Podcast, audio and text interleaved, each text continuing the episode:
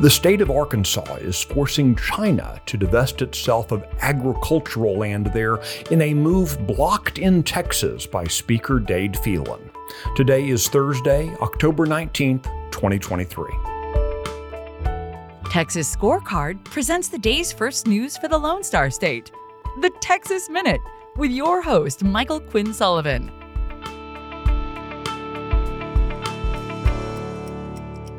Well, thanks for spending part of your Thursday with the Texas Minute. Coming up, find out how a professor at Texas A and M is giving cover to Hamas. But first, as the third special session of the Texas legislature continues, the Dallas Independent School District Superintendent Stephanie Elizalde is attacking Governor Greg Abbott over his call for school choice. In a letter published on the Dallas I S D's news blog, Elizalde denounced Abbott and other state leaders for calling on lawmakers to pass educational freedom legislation. It's worth noting that Elizalde's base salary is three hundred thirty-eight thousand dollars a year, and she can leave the district whenever she wants. The Hilton Houston Post Oak Hotel by the Galleria had been set to host an event later this month affiliated with the terrorist group Hamas. In the face of mounting public criticism, though, the hotel has canceled the event. Called Seize the Moment U S Campaign for Palestinian Rights National Conference, the event was to be focused on pressuring the end of American financial support of Israel.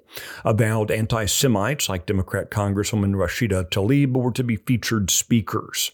Hilton announced their cancellation of the event due to, quote, escalating security concerns in the current environment.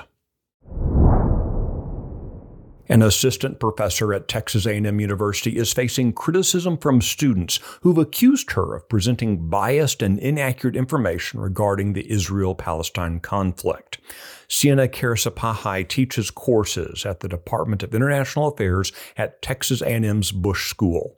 She's worked at Texas A and M since two thousand six. Students enrolled in her courses claim she's referred to Hamas as a charity organization and a humanitarian group. Last week, the Texas A and M Palestine Solidarity Committee organized a pro-Palestine protest on campus. It won't come as a surprise that Kershapahai serves as the faculty advisor for the Palestine Solidarity Organization. The Texas Minute will be right back. News and analysis on what's happening in Texas. End your day with daily headlines from Texas Scorecard. Every day at five p.m., join me, Brandon Waltens, as we recap the biggest stories of the day and talk about why they matter to you. Listen and subscribe to Daily Headlines from Texas Scorecard.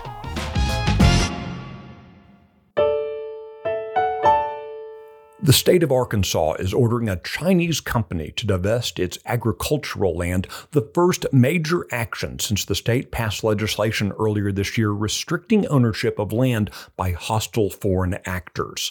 Similar legislation was killed in the Texas House. Arkansas's governor and its attorney general announced their action against Northrop King Seed, which is owned by the China National Chemical Company. Under the state's new law, the company will have two years to divest itself of one hundred sixty acres of agricultural land.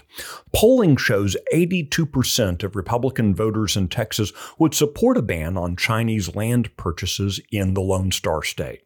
Legislation was proposed earlier this year by Republican State Senator Lois Colcourse that would have banned the ownership of Texas's agricultural land, mineral interests, and timber by citizens, companies, or governmental entities of countries designated by the federal government as threats to U S national security, and that includes China.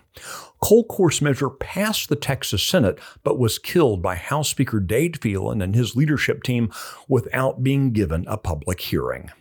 You can check out the details of this story and the others mentioned today, as well as keep up with the latest news and commentary at texas scorecard dot com. These articles were originally reported by Brandon Waltens, Emily Madero, Sully Rice, and Valor Munoz.